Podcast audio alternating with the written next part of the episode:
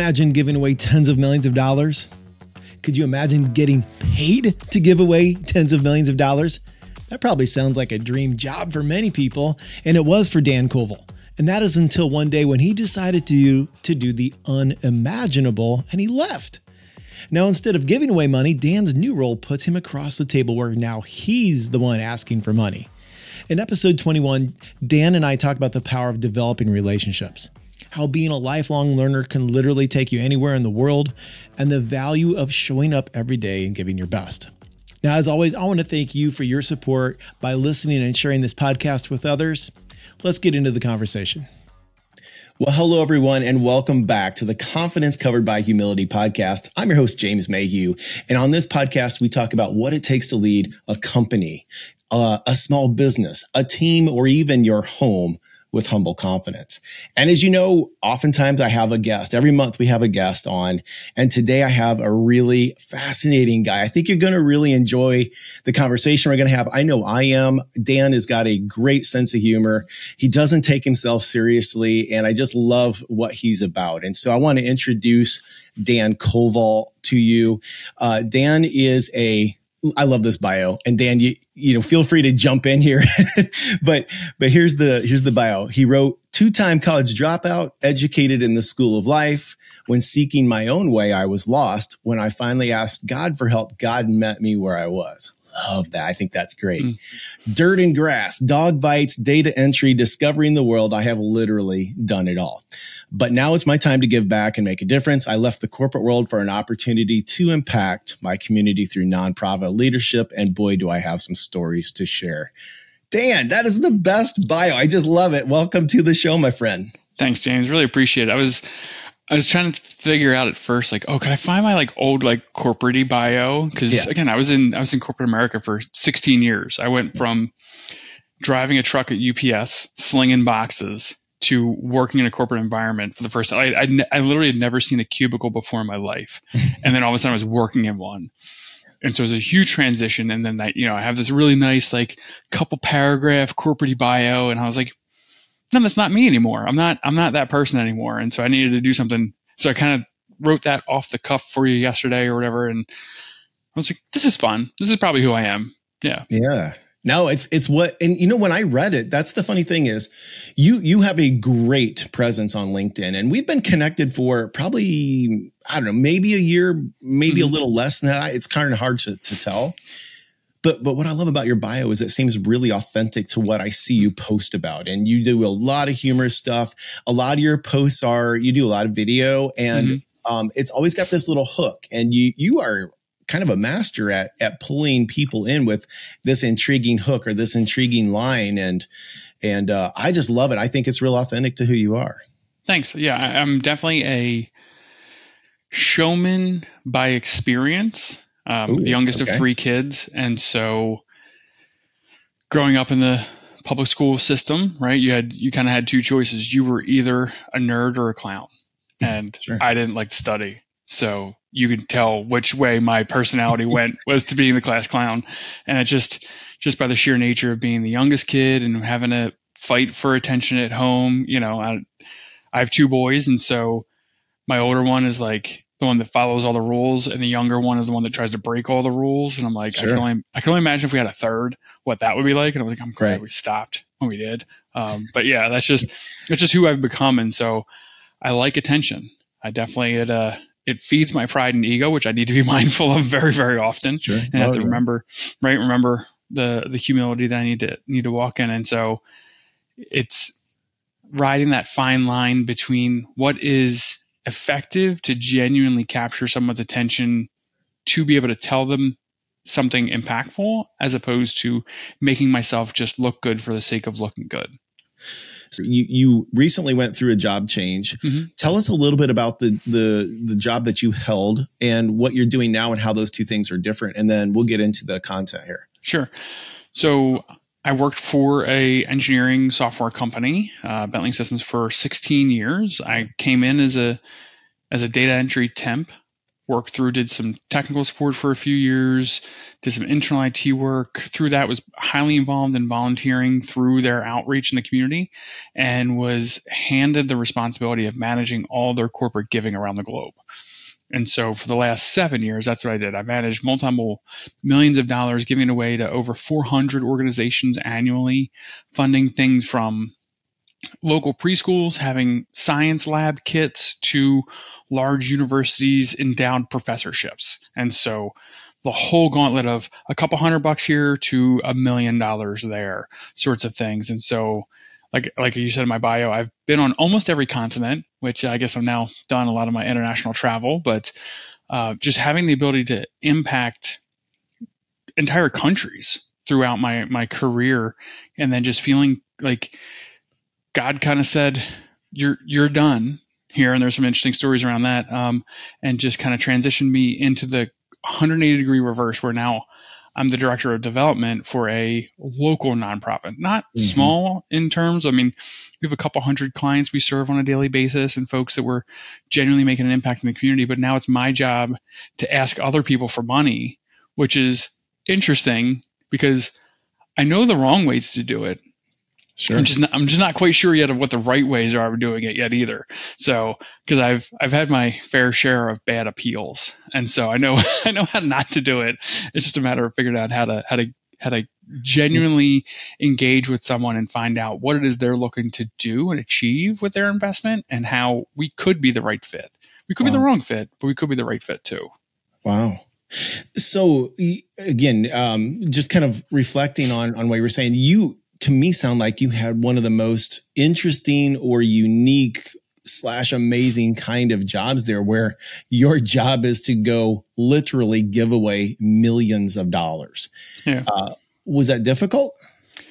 It wasn't because, well, it, it was because it wasn't my money. Sure. And there's, and there is a lot of ease and opportunity to give someone else's money away very haphazardly oh, this is this is fun, this is cute, this is interesting. I'm just going to throw money at this problem and solve it, right? Because yeah. it's not it's not my money, but it was so being able to make sure I was stewarding their finances well and treating it in that in that way, and then for because the company had done it for so long, right? The company's been around for almost 40 years. It'll be 40 years, I think, next year. So that, okay. that's that's their mantra. The the founders, the family, the brothers that started the company, they always gave back. And so I walked into a framework, though it wasn't written down, it still was there of different avenues and channels in which they're like, we we fund these things intentionally. And so it was just kind of like a working people through a flow chart. My answer um, was never no, it was not yet or not here. And so it's finding matching people to the right part of the pie of funds that we had to to allocate and just trying to figure out like okay you're interested in xyz organization. Okay that doesn't fit here but doesn't fit there. And so being able to kind of help sherpa people through that process of saying okay like i can't meet you in this location but if you can get over here i can meet you here. And so it was easy because there was the framework in place. It sounds a little bit like almost some of the uh, things that that I've learned about with sales. I mean, it, what you were just describing there sounds like a little bit of negotiation, even. Yeah, and I think it was it was really interesting for me to be able to approach it from that side because so being on the the funding side of the table, my experience with other funders is they just had a checklist and they had like it was, it was very like this is my money you need to like come and appease me and make me want to give you the money Mm-hmm. Whereas I saw it as this is a great opportunity. It's my responsibility to make sure all of this money clears out of the bank account by the end of the year and so that we can re up it for next year. And then how can I find the right folks to give this money to? Where can I make the biggest impact impact with that money? And I was always on the look, like who who who needs this money? Who can benefit from this money? Where can where can we get the best return on our investment? Not because we want to look good, but because we want our money to work as effectively as possible. And so I was able to kind of take a different approach, I think, than most folks because again, the framework was there. It was just I was responsible for stewarding it well. Okay, so I got to ask. It sounds like a ton of responsibility to to give away other people's money, and I, I, the, the thing I'm just sitting here going, did you screw it up once or twice? Did you did you do something where you kind of felt like a little reprimand? um, I mean, I wasn't just completely off to myself to do whatever I wanted. There were certain, I mean, again, walking into something that had been around for over 30 years, the first thing I was told on my first day was, hey, here is this list of relationships we have. Don't screw them up. Yeah.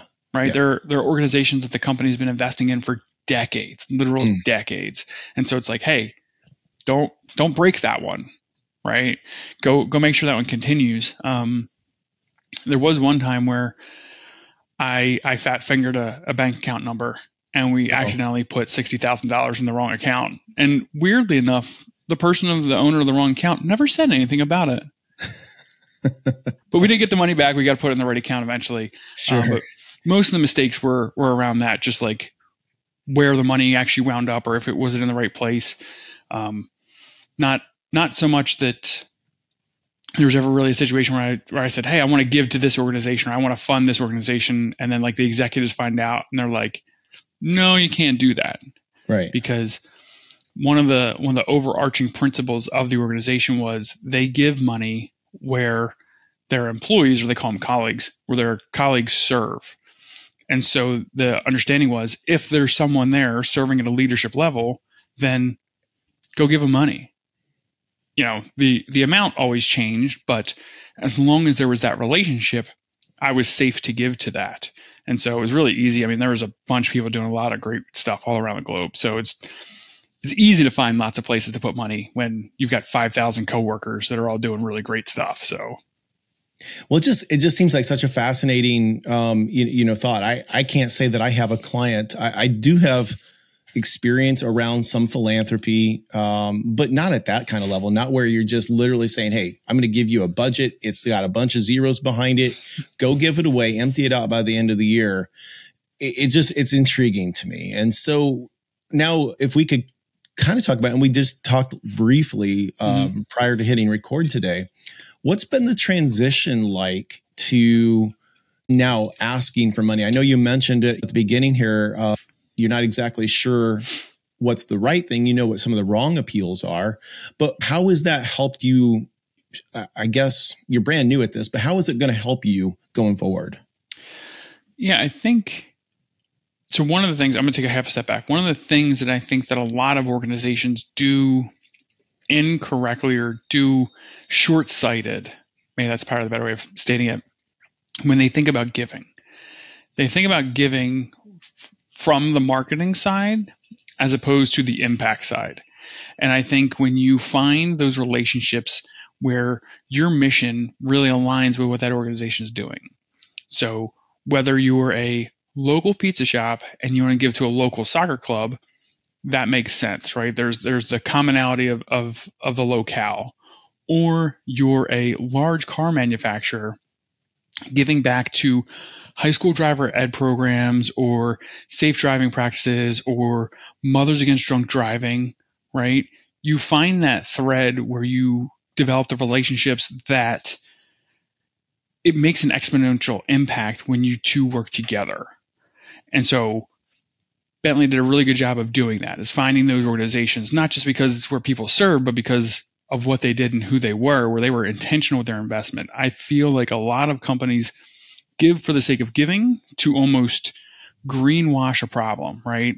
We want to just we want to look good. We want to save some money on our taxes if they're you know US based, and we want to be able to tell people we did something good.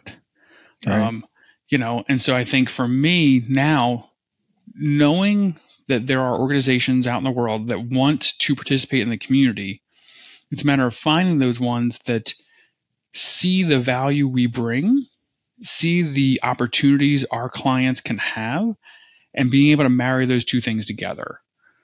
Right? Like when I suckered my wife into into dating me back when we were high school teens, you know, I wasn't trying to date 25 girls at the same time. I honed in and said, "Hey, I think you're special. I really like you." You know, and we developed a relationship. In that sure. same way, I'm going to try to find those companies you know, a, a, large multinational engineering software company is probably not the one that would come to the top of my list. However, Bentley is the re- Bentley Systems is the reason I'm here is because they do give because they have participated personally in this organization and its mission, right? And so it's finding those connections, developing those those relationships, just like sales, like you said. But it's the beauty is I get to use heartstrings to mm. develop that relationship, right? Like I have I have a secret sauce. It's oh, you know, your product might be great, your software may save time, your AI might be cutting edge, and that's awesome until the next one comes along. There's not that there's nobody else doing what we do, but you know, the guy Jackie that works down in one workshop, there's only one Jackie. And so being able to share Jackie's story in the way that he recently saved us a ton of trouble because he was on quality control and he stopped a whole pallet full of products from going out the door being mislabeled, saved us a ton of time and money and we're like, hey, let me tell you Jackie's story. Let me tell you about the amazing human being that Jackie is and what difference he makes on a daily basis. Nobody else has Jackie's story. I only have Jackie's story. So I get I get to find those organizations that want to hear about Jackie, that want to invest in Jackie, and want to be able to support folks like Jackie in developing them through through job skill training and development stories and storytelling. And I know you're you're a fan of um, uh, Matt Zahn and, yeah. and the, uh, his storytelling workshops, etc. Um, I think I heard you on his podcast. Even is yeah, that true? Yeah, yeah. yeah. He's he, he. I love his perspective because I I don't understand why people don't tell more stories and the way that he lays it out and the way that he describes it has just been I've I've been a witness to his his workshops and seeing these like really smart, successful executives almost get humbled by the fact that they're like, oh, we're, we're throwing data and we got flashy marketing and it's amazing. And you're like, yeah, but a story. Right. And so, yeah, I, I'm a, I'm a huge proponent. I love what he's doing. I love to, um, ride around his coattails sometimes and just kind of hang out with him and just watch him do his thing because seeing the light bulb come on for people is just like, they're like, oh, that's how it works you you sit through the stories and you listen, but a lot of times they're not happy stories. They're from sources of pain and and yeah. stress and stuff like that.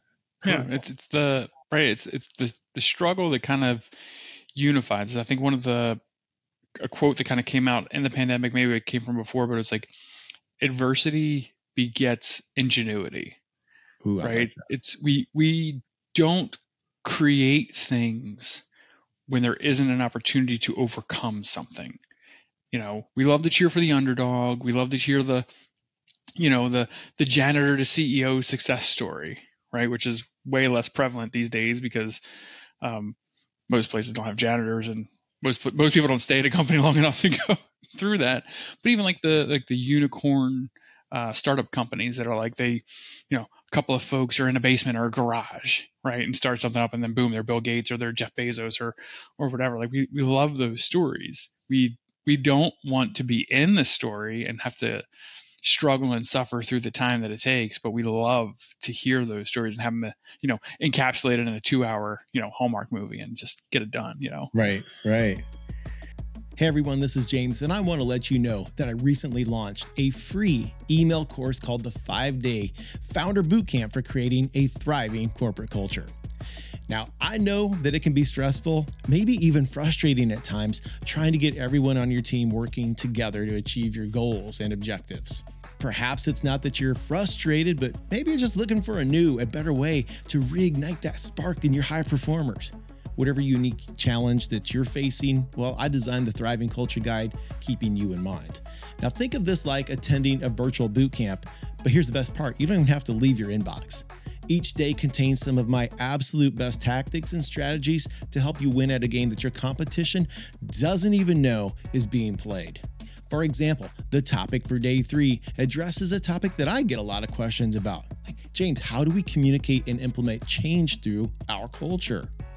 So you might be thinking, what if I'm not a founder? Is this still for me? Well, it is. And I just say it this way if you're a conscientious leader who wants to improve the performance of your team, well, this guide was designed for you as well. Now, here's one of my favorite parts about this five day course you don't have to wait for days two, three, or four to show up in your inbox. Nope, this email boot camp was built to go at the pace that you want. So instead of patiently waiting, or maybe impatiently waiting for the next value pack lesson, you can click right on through and get it all at once. Go to thrivingcultureguide.com right now and get exclusive access today. You posted recently three life lessons, the top three things that took me from data entry to managing a corporation's charitable giving. And you started to list them out and you wrote a really cool post about this. And it was that post that day. I was like, I've been wanting to ask Dan to come on this podcast. This is the reason I'm going to do it. And uh, so the first thing that you talked about was work ethic, Dan. Mm-hmm. Um, what can you tell us about that from this life lesson and this work ethic? Yeah. So, so again, when I started at Bentley 17 years ago now at this point, um, as a, as a data entry temp, I, again, I was, I was driving a truck for UPS. I got bit by a golden retriever. I know no one believes me when I tell them it's a golden retriever. Like they're the nicest dogs. I assure you, this one was not. Um, a buddy of mine was working at a staffing company. He was like, "Hey, this company's hiring temps. Do you want to try this out?" And I said, desks sound safer than dogs. So I showed up the first day, full suit, thinking oh, it's a tech company, right? You got to be all fancy. And so I showed up, and there was like 30 or 40 of us on this Monday. We're wheeled into a meeting room. We're told what's going to happen and what we're going to um, learn and what we're going to do. I'd never done data entry. Again, I'd never seen a cubicle before in my life. And I was like, just give me the work. Like I'll, I'll do whatever you tell me to do. Right. I'm, uh, you want me to scrub toilets? You want me to go drive somebody somewhere? I don't, I'm indifferent, right? I'm no, no better than anyone else. And so they're like, Hey, here's, here's the process doc for doing, doing this data entry. They were changing internal IT systems is what, what it was. And it created a backlog of, of data. And so we all show up on Monday. Again, there's like 30 or 40 of us. By Friday, there's three or four of us left.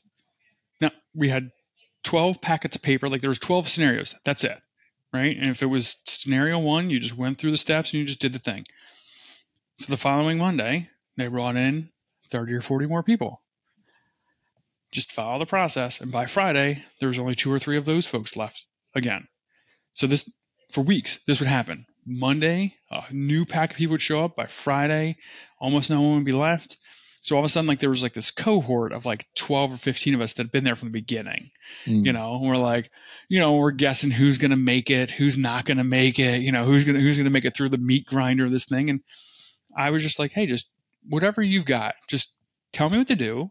If you're going to pay me for my time, I'll work for you and do whatever we do. And, and we did it. And so it was at the end of almost like six months of that where we were coming to the end of like the work was just slowing down drastically and they said, "Hey, how would you like a full time job?" And I was like, "Oh, that sounds sounds kind of nice." And they're like, "Well, we'll give you benefits." No, remember this is also 2007, right? So this is like in an area where benefits were like they were a benefit. You know, it was actually right. nice to have. Yeah. And I was like, "Oh, I'm I'm recently married. We just moved out to the area. This sounds like a great thing." And they said, "Awesome. Here is the instruction manual." For one of our pieces of software, it was about a 300 page book, about this thick. They said, if you can teach yourself the software in one week, you can have a job. Okay. So a week later, I find myself answering live phone calls from actual engineers who are like college graduates and fully certified and licensed, and they're asking me questions on how to use this software. Wow. Okay. And so just opportunities kept coming up like that where I would just continue working and they would just give you more stuff, right? You know, no no good deed goes unpunished but also like no hard worker goes unseen because just things just kept coming and they would you know here's a new thing here's a new thing here's a new thing i just kept i just kept going right i would just assumed that i don't know that's what you're supposed to do and would slowly kind of move my way through the ranks a little bit there and just one of the most striking things that hit me i was probably about five maybe six years in there was two different guys there was one guy who his skill set wasn't really that good he just he just wasn't grasping the concepts and there's another guy who was an engineer and came in and was helping out, but he didn't show up to work. He'd call out like a couple days a week. And that type of a person kept coming through the group, right, of tech support. But the guy that kept showing up every day, he kept getting he they kept keeping him, but the folks that would kind of slack off, they kept getting rid of them. Those those people kept getting weeded out, and I was like, he's just showing up. I mean, he's responsible. He's you know attentive. He's you know when we ask him to do things, he does it. He helps out where he can. Like again, like he just wasn't retaining the information, but he was there. He was consistent, and I was like, man, there's something to this like just showing up thing. And it kind of went back to like the work work ethic qualities. Like, if you just show up willing to work, whatever they ask you to do, then then do it. I mean, obviously, don't do anything immoral or something that goes against your own personal values. Sure. But it was like just show up and and do a good job, like as the bare minimum. And I didn't understand why other people wouldn't want to do that. And so I think that's what propelled me because I, you know, people start to recognize that you're willing to do things. You're willing to take on extra tasks. You're willing to take on extra responsibility and you do it well. They're willing to trust you more. Dan, don't you think though that that that was something that you always had? I mean, did you notice it early and, and it was just untapped, or was it something you knew that you'd always had? I, think I early so I before I was at UPS, I was I did landscaping with a small small business in Philadelphia. That's hard work. That's hard work. I found myself I don't so side note, side thing about me, I don't like games. I don't like board games, I don't like card games. I don't I don't like I genuinely don't like to compete against other people. Sure. I don't I don't find it rewarding for me to beat you at something. I'm pretty good at most things too, like in that like math comes easy, those sorts of things. And so like it becomes less fun for me when I beat other people. So I found early on to compete against myself.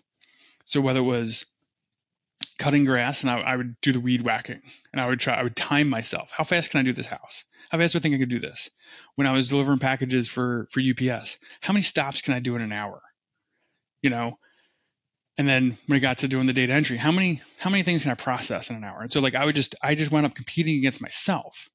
And since I wasn't paying attention to what anyone else was doing, it, it like, it comes out looking a lot like work ethic is that this natural competition with myself because not I'm not putting you down, I'm not putting you up, I'm not putting me down, not putting me up. I'm just I've got this internal desire to want to do better than I did before, and I think that's um, where that kind of came from.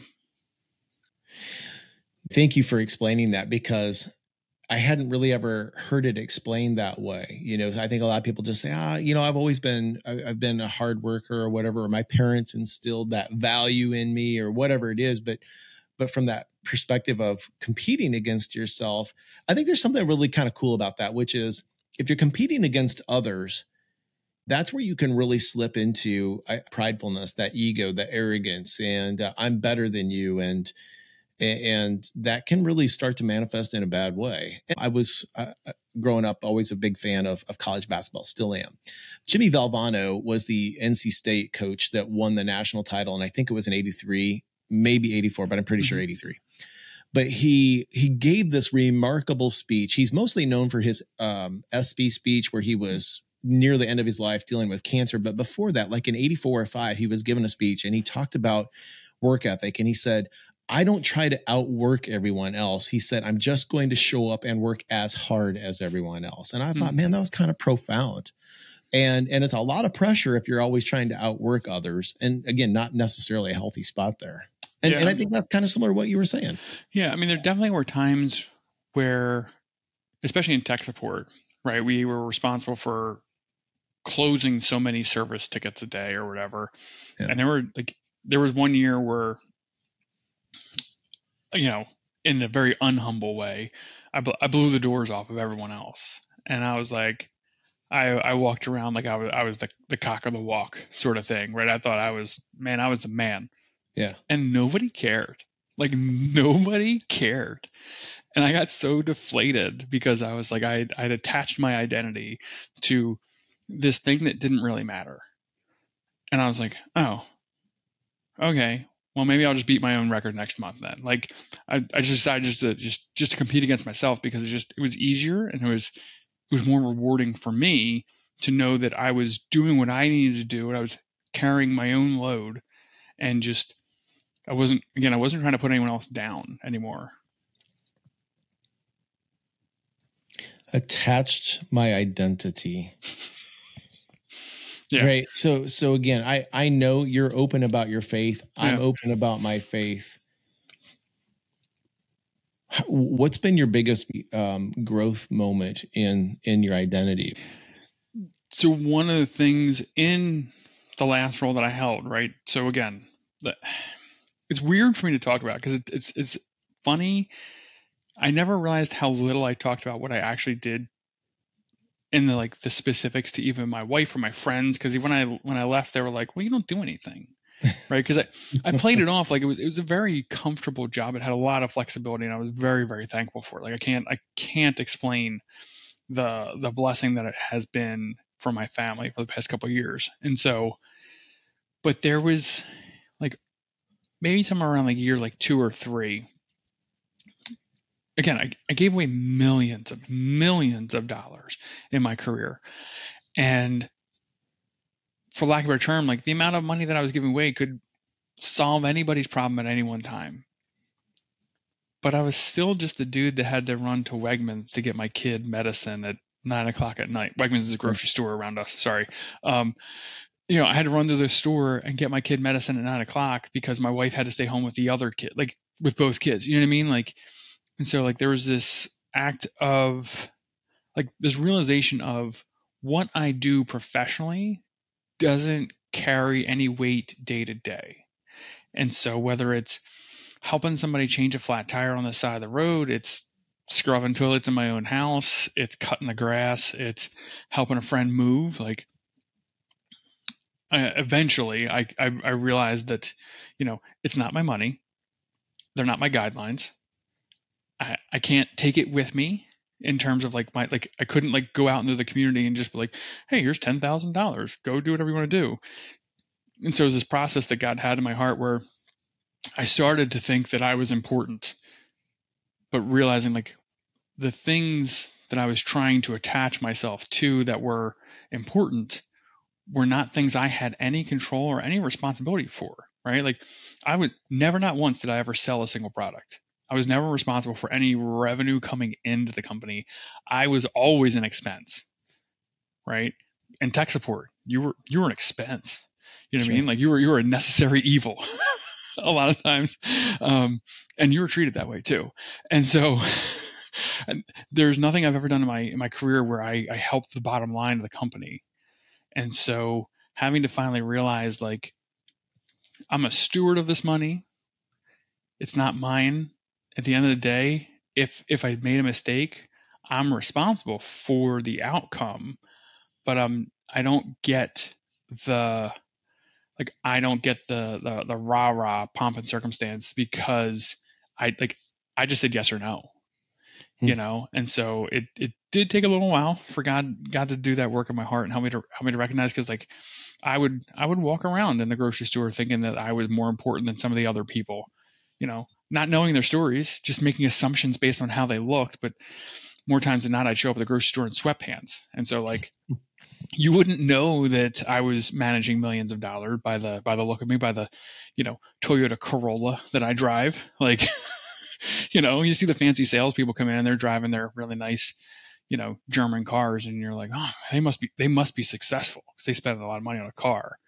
I'm like, my car goes from A to B as well you know, it gets it gets me where I need to go. And so being able to recognize that I the skills that I have came because of the situations and the circumstances I've been involved in. Some of it because I am the son of my my father and mother, you know, some of their like the inherent genetics of of who I am and what I do, but a lot of it because of the adversities I'd been through, right?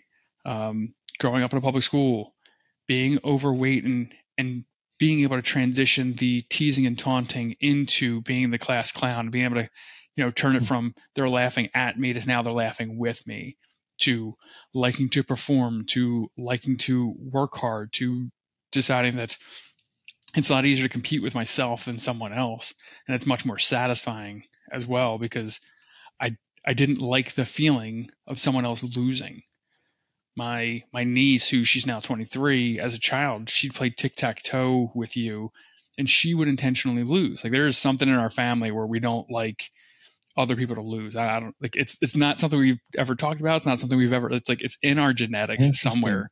Yeah. Um and she would intentionally like at four she would intentionally lose tic-tac-toe with you. And i'm like this kid's weird. I mean she's awesome but she is still weird. Um and so just it's it's some of those things that kind of came together, and it was like, and if at any day, and I, I've said it multiple times, if at any day one of the executives came and they're like, hey, you know what, we're done, you're done here. I was like, great, awesome, thanks. Like they they paid me every penny they ever said they would.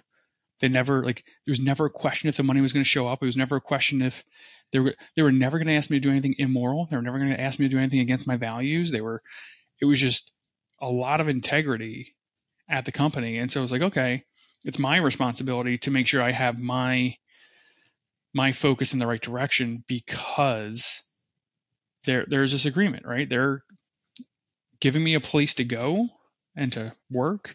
They're going to pay me a certain amount of money, and what they ask me to do, I'm just going to do it. I'm going to get it done as best as I can because that's the agreement we came to, right? It didn't didn't say on my my paper that I was going to slack off, that I was going to scroll YouTube all day, that I was, you know, I'll be paid for eight hours, but I can just put in three hours worth of work and that'd be okay. Right. Right. That wasn't the agreement. That's literally not the paper I signed. Yeah. You know, so I just figured I should just show up and work. And when I showed up and worked, it caught the attention of lots of other people because they found out that I knew what I was doing or I knew who else to ask the question. Um, towards the end of my career, it was almost every week someone would reach out and say, Hey, I know it's not you, but do you know who dot dot dot right? Like after 15 16 years at a company you kind of know a lot of people and you kind of know who knows what they need to know. And so just very quickly new folks would gravitate to me and be like hey can you tell me how i find out this? Because also at a big company it's hard to find information sometimes. How big of a company just have give give, give me a sense of like how many employees are there? Uh 5000 globally. Oh wow. it was a, a billion dollars over a billion dollars in sales when I left. It's a great, tremendous company. Yeah.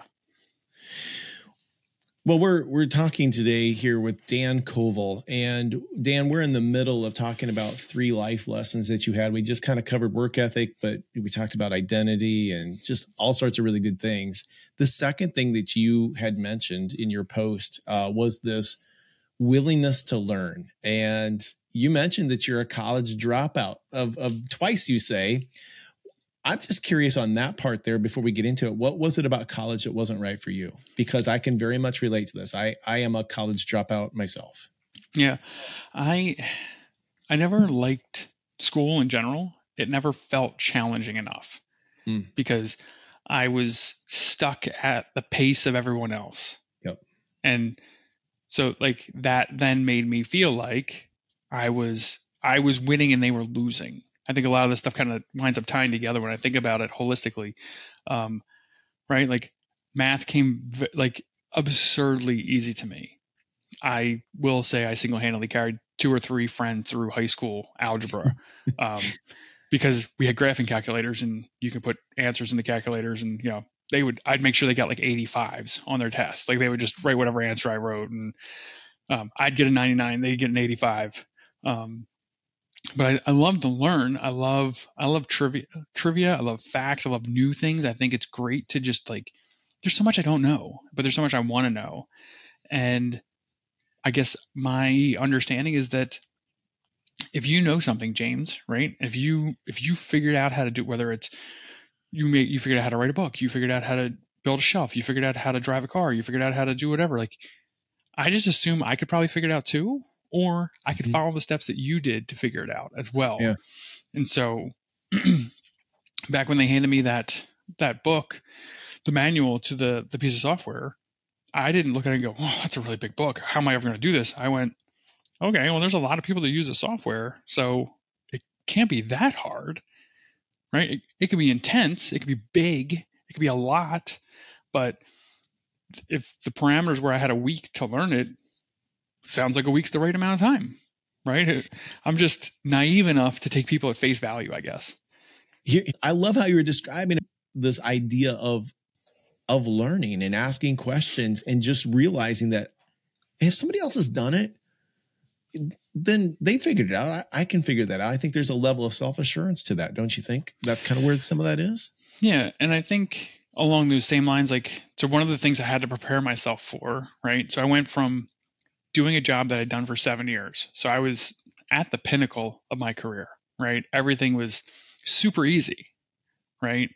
And so when I'm explaining it to other people what I do, they're like, "Oh, that sounds like so much," right? Which yeah. it it was, but then coming to a new job, I had to remember, okay, I just left a job where my my talent level, my ability level, the ease at which I did it was really really high, right? Like it was just simple. But I'm coming into a new job that's completely different and my talent level, my ease, and my ability to do it's gonna be super, super low. Sure. And I'm gonna have to I'm gonna have to relearn again. And so like having to recognize like don't get frustrated with the steps to education. Hmm. Right? Don't get frustrated in learning because we're not born knowing anything. Right? I've, I've heard it said we're we're born with fear of two things. That's about all we're born with is the mm-hmm. fear of falling, the fear of loud noises. Mm-hmm. And beyond that, everything else is is a learned behavior. Right? You you know that there are those parents that they could tell what what their kid needs based on the baby's cry. They're like, oh, they're they're they need their diaper change. And I'm like, that was not me. I had there was like there was like five things I knew my kids needed. Like they were like hungry, tired, wet, some like I forget, I forget what they are now, but like it was like a checklist of five that every time they cried, I'm like, okay, one, two, okay, we're three. We need three. You know what I mean? It was like that's because yeah. that's that's just I knew that there was this checklist to do, and if I just went through this checklist, sometimes two or three times, that I that I'd get there. But in terms of of learning, um, you know, when I learned the software, when I moved into the internal IT role, so I had been at the tech support job for about seven and a half, almost eight years I received an award for being like the best in the world that one in 2012, and I feel like I kind of like hit the pinnacle, right? It was like sure.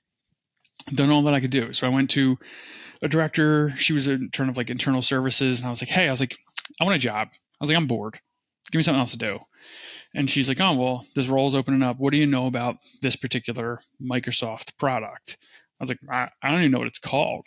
Like she told me like the acronym. I'm like, I don't know what that stands for sounds like fun. And she's like, okay, do you think you can learn it? And I was like, did the person before learn it? you know, like, right. let, let, let, me add it. Like, yeah, give me the manual, give me the books, give me the wiki articles. Like, you know, this was before like YouTube was, this was 20, yeah, 2012, 2013, something like that. So like, oh man, yeah. So YouTube wasn't this full of right. learning to do anything. Right. Yeah. It's, it's, a whole different story now. Kids have it easy right. these days. These kids. um, just kidding. They have it harder in a lot of ways. But I was just again willing, like I'll learn something. You know, give me give me the opportunity to to learn and try it and see if it's something I want to be able to do. Um, and so I had the guy, one of the people to help create this infrastructure, this digital infrastructure. He he was like, "I'll show you how to do it in two weeks." And I was like, "Let's do it." And then from there, a lot a lot of it had to do with like I got a real crash course in Excel and formulas and nesting formulas in Excel and creating pivot tables, man, I can I can create you some fancy pivot tables if you want. Uh, but it was I just I just assumed it was possible, and I tried it. And I'll never forget one of my like my second or third manager in tech support, guy Dan Abney, great guy. He uh, I was trying to explain a problem to him at one point, and he's like, "Go search on the web." I'm like, "Wait," I'm like, "We are a at the time like a 700 million dollar year company." And I was like, and this is for like a multi-million dollar client. I was like, you want me to just go Google search something? And he goes, here's what you have to understand. He's like, within 30 minutes of you running into a problem, somebody else somewhere in the world has also run into that same exact problem and they've documented the solution on the internet. And I was like, there's no way. There's no way whatsoever. Man, I'll tell you, it's true every time. I have yet to find a problem that someone else hasn't had before me and has a solution already out there for me on the internet. Like it's crazy. I I noticed, and I wanted to make sure that I brought this into the conversation because you mentioned the art of googling as yeah. a needed skill, a yeah. skill, and and I as I read that I was like, this is really good because I think it's one thing to have a resource to look up information, but but especially now with AI and mm-hmm. prompting AI to do certain things, you're literally having to think different because a lot of times you can type something in and the, in the search string that I might put in to find the answer or the solution to a problem I have. Mm-hmm. I don't put the right words in there because the search results, I'm not clear on what I'm asking. I'm not right. using, I'm using my own jargon, not their jargon or whatever mm-hmm. it is. So you have to get smarter. And it, I think the, the key to that skill it, from the curiosity is learning how to ask the right questions in the right way. Right. Because we, we come with our assumptions and our biases, right? Like totally. We, we all have them. And so sure. like, I mean, my kids are super guilty of this. And we're trying to help them through it. And they're like, I can't think of a question, but they'll be like, they'll be like, how's Tuesday? I'm sorry. What did you say? Yeah, how's Tuesday? I'm like, it's Friday. What are you talking about?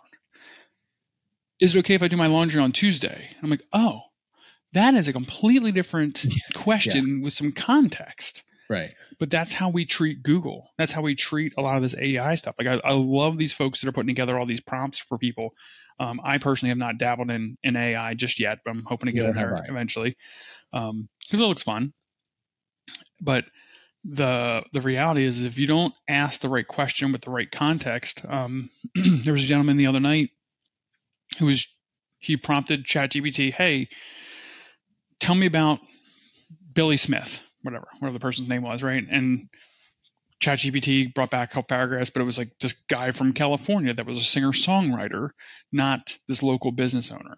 Right. And so it's like, okay, well, tell me about Billy Smith that owns such and such company in Exton, Pennsylvania. Boom. It came back with a page and a half of stuff mm-hmm. on this guy because the context was more specific and you're able to do it. Right. There is there's certain language that works in a Google search, works in the AI prompts that if you don't ask the right questions, you're going to get the wrong answer. Right. And so we we have to be mindful of what what paradigms we're bringing to the table when we're saying things we're just assuming people know, you know. Well, I think that's, you know, I run into this all the time, talk about it frequently. The number one thing that every company says on any type of survey is, you know, they can be great in all these areas, but the one universally consistent thing that we're weakest in is communication. Mm-hmm. And it's it's not because we're not putting out tons of information in fact, I think we're doing almost too much at times. Yeah. It's that it's not relevant to me or I don't understand the relevance that it has to me. That's the gap. And every every time that there's a, a communication gap, mm-hmm. it will cause eventually a performance gap. And that's when we st- we see it. Most people don't work backwards to figure out why mm-hmm. there was this communication issue they'll just say, well, we're going to throw communication under the bus or we're going to just, you know, try to address the, put a band-aid over the, the problem instead of figuring out how did we get there? Like what's causing that? What can we do better next time? Yeah. And I think that's huge. Yeah, absolutely. I mean, it's, it's, it's not like it kind of goes back to the, the sales analogy, right? Are you just trying to get someone to give you money or are you discovering what their, what, what their process looks like and how you can help it? Yeah. Maybe you're not solving a problem, right? I, I genuinely think sales doesn't have to be solving a problem, but it's making your life better, right? If you've got a way of doing it better, faster, cheaper, tell me about it. Yeah. You know, if there, listen, I could I could walk to work. I live 15 blocks from where I work now, right? I could I could walk to work. I could be very happy walking to work. I could be very healthy walking to work. Maybe I get rained on occasionally, but I'm getting to work, right? I, there's no problem. I get up at a certain time. I go home at a certain time. It all works. But if you're like, hey, check out this car, it'll get your work faster. I didn't have a problem, but now I've got a better method. Right. Mm-hmm. I think I think too often we think that we just need to solve everyone else's problems. And that's one thing I'm I'm very guilty of is where I have to, you know, if I'm having a conversation with my wife, I have to say, is this a listening conversation or a solving conversation? Because sure. yeah. I, I default to solving the problem, right? I just. I just want to fix it, right? I want to fix everything. And so sometimes I have to slow myself down and say, do you just need me to listen? Because I can do that. that's a I great just, question. I yeah. just I just need to know in, in advance that that's what you need me to do. So I'm talking with Dan Koval, and uh, we're in the middle of talking about three life lessons that he has figured out. And so our first was uh, uh, the work ethic conversation a willingness to learn is where we just covered. And now we're going to talk about what it means. He wrote going the extra mile. And the thing that I picked up here in your post that I thought was really key that's not my job, quote unquote, is mm-hmm. an absolute cancer to an organization. Tell me about that. Ooh, I get chills myself. Um, if you have any organization, be it a sports team, be it a club, be it a company, be it a nonprofit, be it a board, whatever, the moment that people think that their only res- their responsibility ends at a specific line in the sand is when you have isolation. And I, I, I believe we were created to be connected. I believe that when, when God created us, He intended for us to have not just connection with Him, but with each other. Mm, and so sure.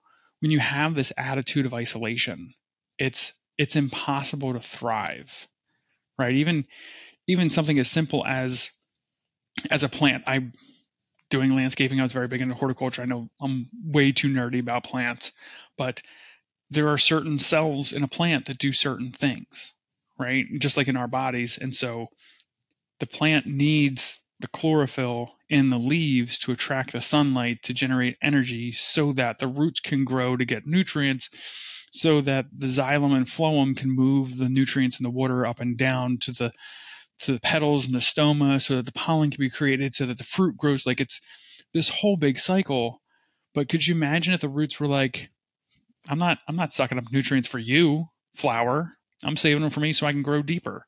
Like that wouldn't make any sense. But for some reason, we allow this in our companies where it's like, okay, your job is sales. So all you can do is sell people. You don't once you make the sale, then you're done. You don't have to worry about anything else. Just make the sale. And it's like, no, no, your your job is the relationship. Or in tech support, my job is to answer questions. I don't I don't have to be nice to anybody. I'm solving their problem, so they should appreciate me anyway. Mm. You know, and so and you hit that right. There, there are plenty of people everywhere that just that's not my job comes up, and I just I just I never understood it because I didn't see my job as a job. I saw it my responsibility is to do what I had to do to help. We call them users in the software world. Help sure. the user be successful right? And whatever that looked like. Maybe I had to stay late that day. Maybe I had to send three extra emails. Maybe I had to go ask somebody else a question and bring them into the conversation. And I just felt like if I was the contact for you, if you finally got a hold of me and I'm the human being you found, then it's my responsibility to make sure that we got all your problems solved and you're satisfied when we when we end the conversation whether it's three weeks from now because we've been working with the developers to rewrite the code to issue a, a patch, or it's we're talking about sales to get your account straightened out because there was a miscommunication and they so, thought you used too much. Let me ask you a question, Dan. In your opinion, because I have my own thoughts on this mm-hmm. too, but I, am just more curious about what your thoughts are on this. Is it, sometimes I think when we, um, you know, that's not my job. Okay, it, it's kind of like uh, I've I've washed it off. It's not my issue. You know, my hands are clean. They're free of this. Is that because of arrogance? Is it is it because of lack of care? Is it because of lack of uh, of commitment to the work? Is it maybe all of those? Is it something else? What What are your thoughts? I mean, I think I can. I think it can be at both end. I think it can be. I'm here from nine to five. This is what I do. I check these boxes. I process this paperwork, and that's what that's what I'm paid for. Right? Sure. It's it's very very transactional approach. And let me just assert something here. Mm-hmm. That's not necessarily a bad thing. It's a mm-hmm. necessary mm-hmm. thing. Right. Oh, totally. Right. right. If, there, if, there isn't a transaction, then then something's awry. Right. If you're right. not being paid right. for your efforts, there's there's a problem. Or if you're not producing effort, there's a problem. But I think, again, to think that you exist in this isolation is just wild. To it's it's a wild perspective for me to to try to understand. But I think part of it comes from at least the American burnout culture. Mm-hmm. Right. Mm-hmm. And I think it's becoming more and more evident in, in that regard. And then, and so I think it's becoming more and more prolific in the way that it shows itself is that I only have X number of hours in a day. I can only solve so many problems. So I'm going to just push this off. But I've found for in my own experience that when I when I do take that time to go the extra mile, to do the extra thing, to provide the extra help, kind of going back to the the question that I used to get all the time of like, hey, I know this isn't your job, but can you can you point me in the right direction? Like, yeah, it's annoying to an extent to to get that email once a week, but I've now just made a friend. I've now sure. made an ally. I've now created a relationship and deepened a relationship where someone wants to, they're going to want to help me when I need it too. And I'm going to need help. I'm confident I'm going to need as much help as I can possibly get because I can't do everything on my own. And so I believe in the in the in the law of sowing and reaping, and so I'm I'm willing to sow as much good stuff out there, in, in hopes that I'm able to reap those benefits down the ro- down the road. Maybe I do, maybe I don't, but I'd rather more people think that I'm a I'm a kind, loving, helpful person than not. Well, Dan, let's uh as we kind of bring this together here. We started the conversation today talking about you your previous career where you gave millions of dollars away over your career. And i'm assuming that's tens of millions of dollars. It's a big number. Big number. And big number. Yeah. And and so now you have transitioned into a, a, new role. I think there might be people that are wondering why would you leave that role? Mm-hmm. you and i briefly spoke about that offline. Mm-hmm. um, i'd kind of like to go back to that because i that was one of those moments where i was man i wish i hit record already. But but what what do you feel yeah, like um, stirring in yeah so i was telling you so so i'd been in that role specifically for close to seven years. It was somewhere around the pandemic time frame because some of the job stuff changed a little bit, right? Like travel was an option. Like literally, I was traveling international a couple times a year before that, and I loved it. It was it was great. It was so much fun. Um, then travel stopped. Some of the interaction stopped. Some of the direct impact stopped, and I started to like reevaluate. Like, okay, what do I want to do? And so over those next couple of years, I did start to put some feelers out. I did apply for other roles thinking, oh, th- this is the natural next progression for me. This is where this is where I should go. This is what I should do. Here's what I can see. Here's my perspective. And man, if God didn't slam some doors in my face in the most like awful ways possible, like, ooh, like I basically got ghosted for a position with an so nine times out of ten there were there were organizations that I was already had a relationship with because of my job. Like I, sure. I kind of knew I was going into the nonprofit world, and so I, for one of them, I applied for, I applied for the the role, and I didn't know that I didn't make it any further in the the process until the new hire reached out to introduce themselves, and I was like, ooh, that, golly, that hurts. That hurts a whole bunch. Like, talk about a sharp sword to your ego. Like that was that was like that was bad. That was that was that was definitely a uh, identity check moment for me of like, okay, where am I putting my faith and trust in? Am I am I trusting myself and my own understanding, or am I am I laying it before God and being like, okay, not my will but yours be done, sort of thing. And so I had earlier in 2023, I'd submitted a proposal to my my then boss and was like, hey, here's here's what I here's what I see happening in this department. Here's what I see happening, and here's what I see the program's going and things developing and growing and maybe a team coming around and we having some more more opportunities to kind of really like grow this outside of the US because they did a lot of stuff around the globe but there's still there's more opportunities everywhere. And it was a nope not right now. That's not what we're doing. Can't do it. Not in the budget right? And that kind of knocked the the wind out of my sails but in that process I had reached out to another phenomenal contact on on LinkedIn, Claire Davis. Whew, that is a phenomenal woman, and she's a really really smart human being. She had helped me craft what I felt the job description would be for my that next step up. So I was just like kind of a, regular person, and I wanted to go to director level. And so her and I worked together. She helped me and now her most of her skills are in like the resume writing, but she was like, "Oh, I could totally help you with this," and I was like, "Great." So she did a really phenomenal thing where she asked me reach out to six or seven of my main contacts that work with me and have them describe what assets I bring to the relationship. And then she used those to fill in the blanks of what some of the qualities and character assets of the person filling this role should look like. So she crafted this job description explicitly for me, which was I was like, man, I, I feel like I feel pretty amazing. Thanks, Claire. Like you're you're awesome. You make, you make me feel good about myself. And so, you know, submitted that and everything got everything got kiboshed. So that was beginning of the year, February, April, February, March timeframe, whatever. And so when I went to turn in my resignation, my boss was like, "Oh my gosh, how are we ever gonna like?" I don't really, you know, I don't know the intricacies of what you do. I'm not as familiar with all the programs you're running. You know, this and the other thing because I had just moved under her, only like four or five months prior. And I was like, "Well, hey, here's this great job description here. If you want to use this to try to fill the role." And darned if they didn't almost verbatim take what Claire wrote That's and cool. put on the internet. Because I was like, I sent to Claire, I was like, hey, Claire, check this out. Look what you did. Um, which is super cool because while I was there, and while like as as before God brought this opportunity to move into development in the nonprofit world, um, I had kind of reserved myself to like, nope, here's where I need to be.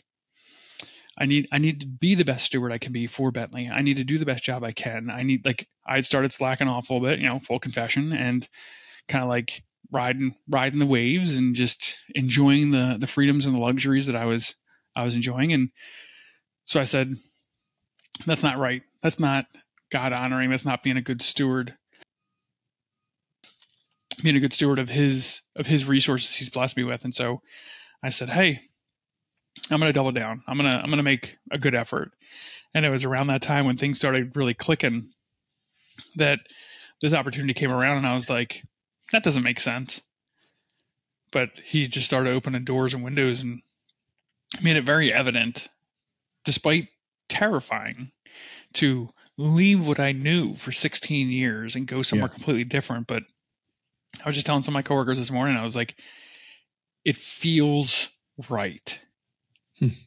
like there was like looking back, there was de- like it de- like I definitely felt like I was being like the baby bird being pushed out of the nest. Like okay, go fly now. Like you are old enough. We've I've, you've taken we've given you enough. We've given you all we can. We've taught you all the things we can here in this nest. Right now, I just need to spread my wings and fly.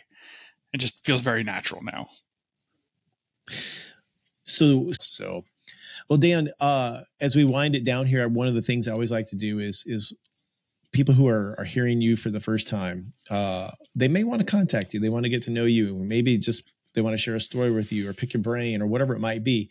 What's the best way for people to get a hold of you?